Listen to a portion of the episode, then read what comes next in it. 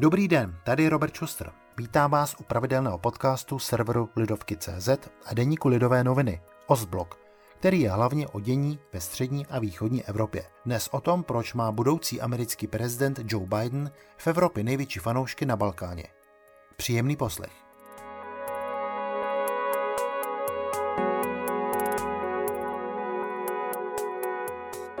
Očekávaný příchod nově zvoleného amerického prezidenta Joea Bidena do Bílého domu zatím v Evropě vyvolává zpravidla opatrný optimismus.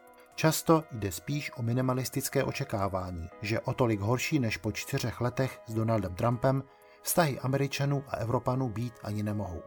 Přesto ale existuje v Evropě několik míst, kde jsou z Bidenova vítězství přímo nadšení. V Bosně a Hercegovině a v Kosovu. Důvod je prostý. Politik amerických demokratů se totiž od 90. let o balkánskou oblast silně zajímal.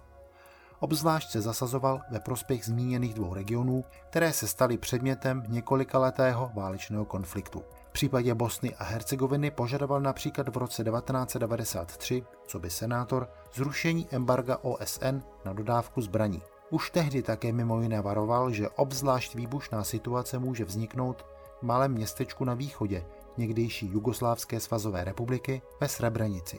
Pozdější vývoj v podobě masakru více než 8 tisíc muslimů mu dal za pravdu. V roce 1994 se pak Biden dokonce osobně vydal do bosenského Sarajeva, které bylo tehdy ještě v obležení srbských ostřelovačů. Senátu pak plameně varoval před vyháněním muslimů a katolíků. Podobně intenzivně se dlouholetý šéf zahraničního výboru amerického senátu angažoval i v záležitostech Kosova. Dodnes ho tamní Albánci považují, pokud ne přímo za otce vlasti, tak aspoň za kmotra, jenž stál u zrodu jejich nezávislého státu. Později jsem pak i několikrát přijel, naposledy v roce 2016. Bidenova stopa v Kosovu má i silně osobní rozměr. Ve 40 tisícovém městě Ferizaj, srbský Uroševac, které leží asi 40 km od kosovské metropole Prištiny, mají ulici Bua Bidena vede k hlavní americké vojenské základně v Kosovu Camp Bondsteel. Pojmenovaná je po synovi budoucího amerického prezidenta, jenž byl ministrem spravedlnosti ve státě Delaware a v roce 2015 podlehl souboj s nádorem mozku. Během volební kampaně rozesílal Bidenův tým dopisy členům bosenské a albánské komunity ve Spojených státech.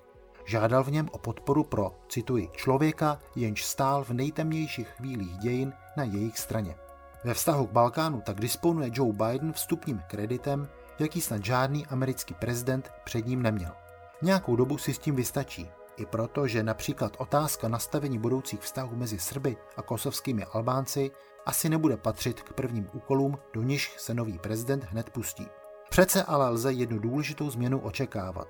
Jestliže stávající šéf Bílého domu Donald Trump ve vztahu k Balkánu dlouho nedělal nic a pak chtěl rychlé úspěchy, bude Biden postupovat obezřetněji. Hlavně ale přestane považovat Evropskou unii za konkurenta, jehož je třeba v regionu předhonit a postavit do kouta.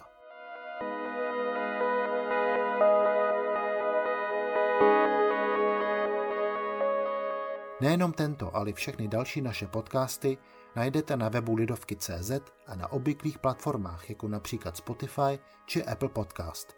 Za pozornost vám děkuje a všechno dobré přeje Robert Schuster.